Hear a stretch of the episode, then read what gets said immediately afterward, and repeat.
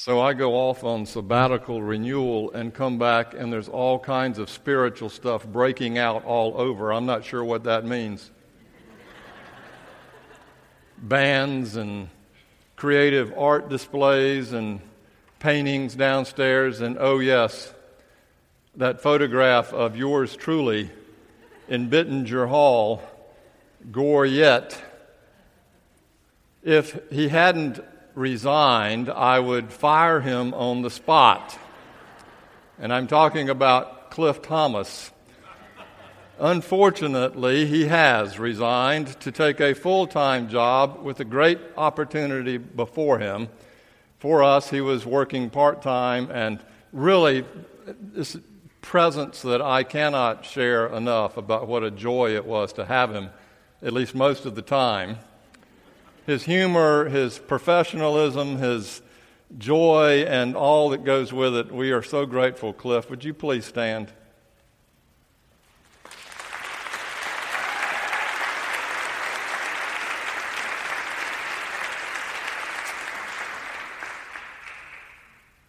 Cliff's family will be certainly uh, continue to be members of Riverside Church, and uh, we just need to make sure that Cliff never gets into a position of power like elder or deacon. That's supposed to be a joke. Thank you for all you've done. During my absence, I shared with, that with you on my first Sunday back, but for some of you, this is your first Sunday back, and I just wanted to share what a joy it was to, to be on our time off, our sabbatical renewal and also what a joy it is to have this staff and this church to come back to. When I wanted to figure out, I wanted to do this sabbatical program to apply to the Lilly Endowment uh, Fund for uh, the grant. Uh, it took me three years to figure out how to do it. And it was not until I read the 19th Psalm, I happened on the 19th Psalm, that it finally hit me what my renewal time should be about. It is a poetic psalm uh, that speaks forth about the incredible power and glory of God in all things and especially in nature. May God give us an understanding of this word as I read from verses 1 through 6 and verse 14 from the 19th Psalm. The heavens are telling the glory of God, and the firmament proclaims God's handiwork.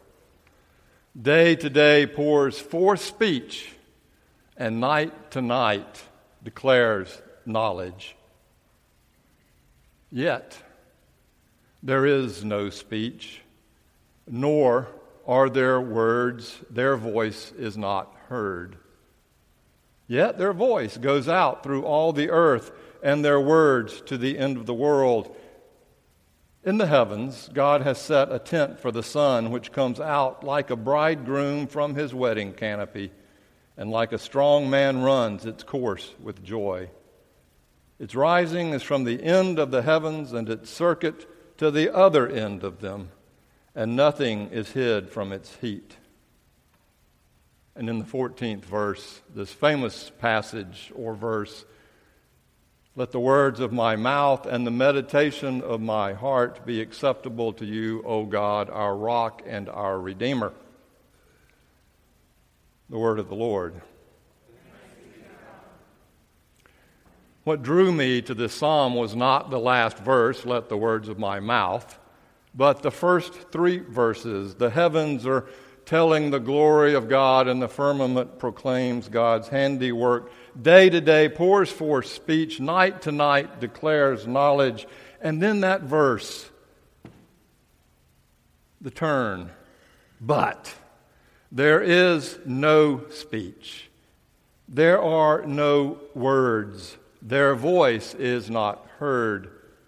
Yet that voice goes out through all the earth and the words to the end of the world. What is the psalmist saying?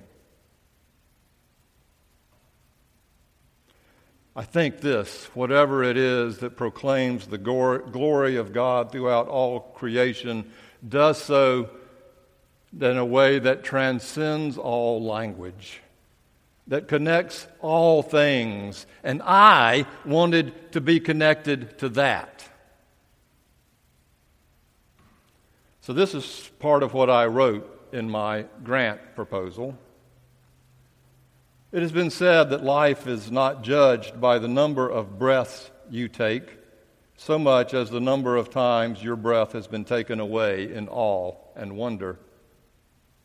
I look forward to discovering new and creative ways for discerning the wonder of God when there is no speech and there are no words. I look forward as I try to catch my breath in response to God's glory. After almost 25 years in the ordained ministry, I'm starting to lose my sight and my hearing, not so much literally as metaphorically and spiritually. The cause is words, too many blooming words, Eliza Doolittle complained. As a preacher, words are the tools of my trade, yet I can barely see past the piled up jumble of them to glimpse the light these tools are meant to illumine. My ears are so full of thoughts, beliefs, dogmas, meanings, rationalities, and sermons that the word has grown faint the light dim, my soul restless. That was before. This morning I am here to share with you, with words, a little of what I came to perceive and see during my wonderful renewal time. And I have to say, it came as a big surprise. First, it is this Mother Nature is not silent. She has her own language and music the crack of thunder, the rustle of leaves, the clatter of rain, the songs, barks, screeches, and howls of animals, and so forth. Nature's language says plenty if we have ears to hear it. But even without noise, say we cannot hear anything, we still can perceive it, we can feel it, we can taste it, we can smell it and especially see it. And for me, it was hopefully learning to see differently, to perceive the world differently, the beauty and glory of it. That what I thought was what made make my heart sing the most.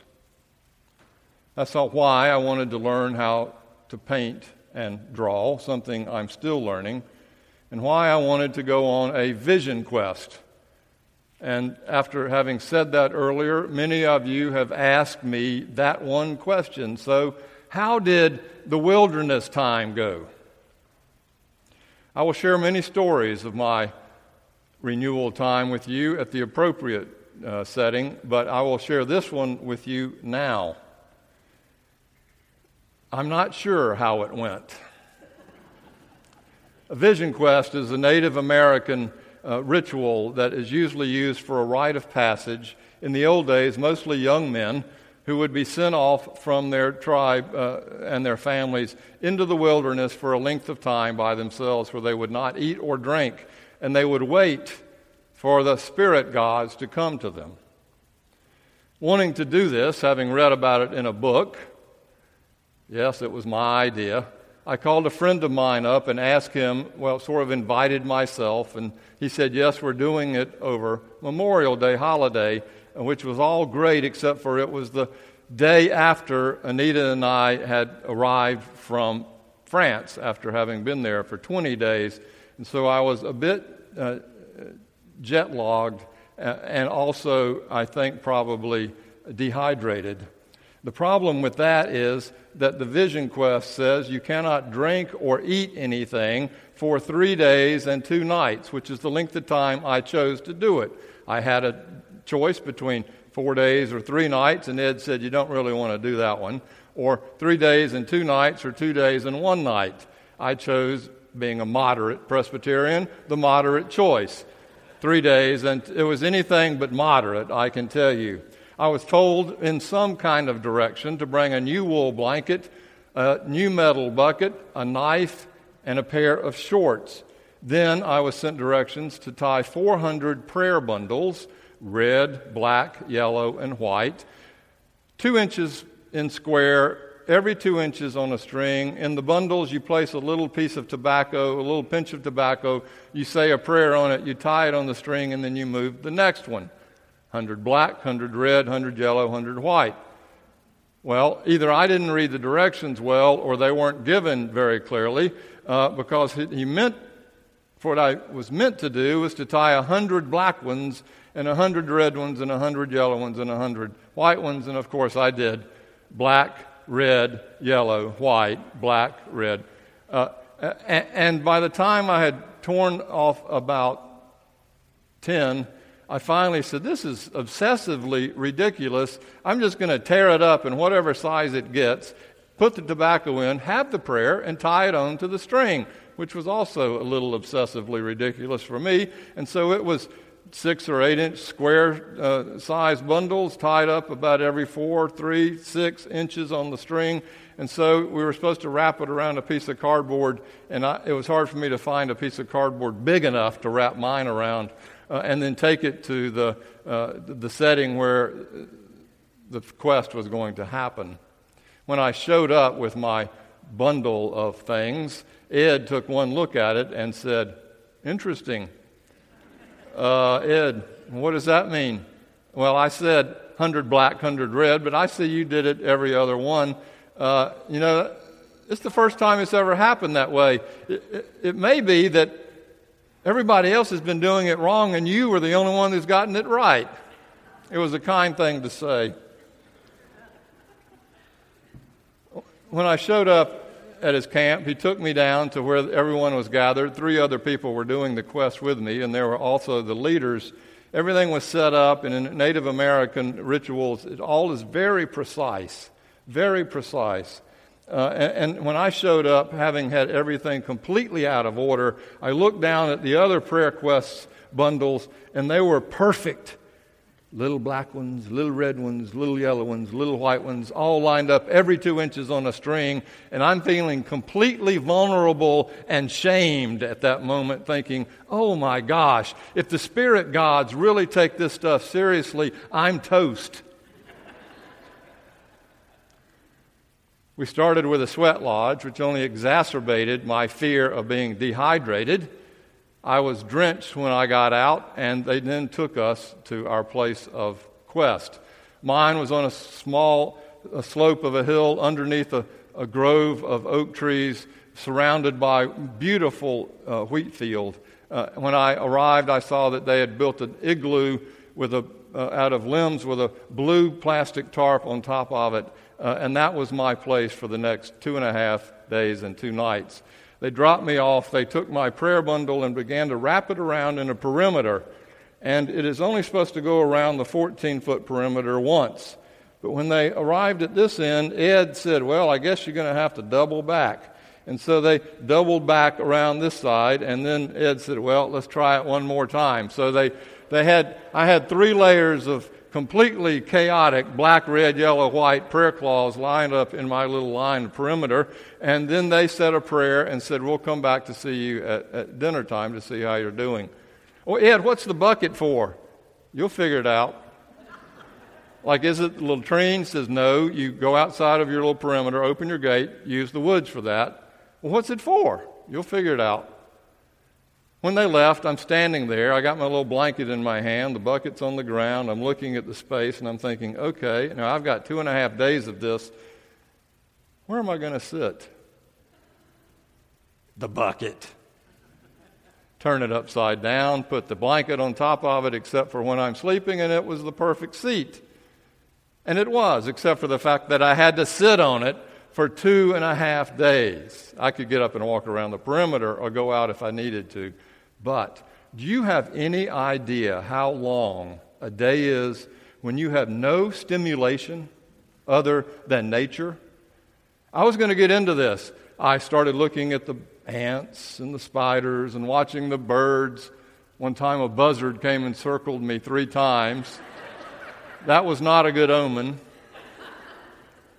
Listen to the songs of the birds and the rustle of the leaves and after what seemed like six hours, which was probably about 10 minutes, I thought, my gosh, I'm stuck here.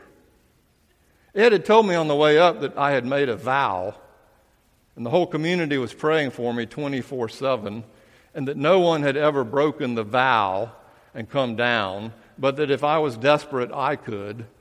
And of course, there was no way I would. The first night I got in, I figured out that they had perched my tent on top of a black ant bed. Now, I'm not supposed to kill anything. I don't know why I had the knife. But I was lying on top of them, and I was sure I was killing ants all over the place, especially when I was flicking them off of me. They didn't bite, but they crawled. Oh, let me go back. Before I got up there, I had to kneel in front of three leaders and tell them what it was I wanted them to pray for. And I said, I would like to reconnect to nature. I want my body to reconnect to the body of the world. I, would, I, I, I just want to connect to that incredible power of nature. And one of the leaders leaned down and put his face in front of mine and said, Are you sure you want us to pray for that? Uh, yeah. Okay. And so I did connect to nature. Ants, spiders, three thunderstorms. So loud, so powerful, so scary that I had to literally leave my sacred space and go out into the wheat field and lie down because I was taught in school that you're never supposed to be near a tree during a lightning storm. I didn't care what the gods thought. I'm out of here. And after I crawled back into my space. The second morning I woke up thinking, what in the world did I sign up for this for? Why have I given myself over to what am I going to get out of this? I am so mad. Okay, spirit gods, so I didn't do it right. Show yourself which is my usual default when I'm anxious and afraid. It was that afternoon the thunderstorms came, by the way.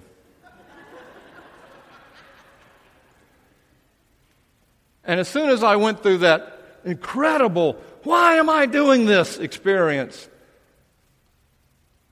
the moment of unbelievable grace hit me.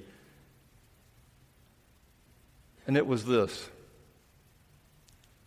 you don't matter. This is not about you. This is so much larger than you, you cannot understand it. And it occurred to me that my grandiosity and my narcissism to get my body connected to the body of nature was a complete absurdity. This wasn't about me. And at that moment, I felt this incredible connection to all things global and cosmic. My ego and my meanness was no longer present for about three minutes until I started thinking, you know, uh, how can I hold on to this? How can I regenerate this? How can I describe this? How can I, I, I. But that was the gift, and it was a gift of incredible humbling. I survived, obviously, or I wouldn't be standing here in front of you. And you can go for three days without food or water but I also know that I was probably at my limit, and I then commenced to eat for the next four hours, giving me the worst stomach ache I have ever had in my life that lasted two days. When it was over, I didn't know exactly how to feel. In fact, I'm still trying to work through it. I was exhausted. I was a little nauseous because I had to keep this pouch of tobacco in my hand 24 7 that leached through the cloth that went into my skin that made me taste tobacco the whole time. It's nasty. I had innumerable uh, spider bites, red ant bites, and two uh, tick bites. But I was also grateful that I persevered. As far as feeling closer to God, I have to say, at first anyway, that it was almost the opposite. What I experienced up there on the mountain alone for three days and two nights was almost complete alienation and indifference. I came to see, unlike Thoreau, unlike Rousseau, unlike Wordsworth, in their transcendentalist philosophies and romantic notions of creature and the creation, unlike them, I came to see that, you know what? While nature is the very source of our, our sustenance, nature is also very scary. And that I'm a creature just like every other creature. I also came to see that there are things that we cannot understand. I learned up there the value of perseverance, of making a vow and sticking to it. I learned that nature is beautiful and glorious, but it is also scary. It will attack you, eat you, and kill you if you let it. But what I finally learned, and this is what I want you to know above all on this rally day, is this I learned how much we need each other.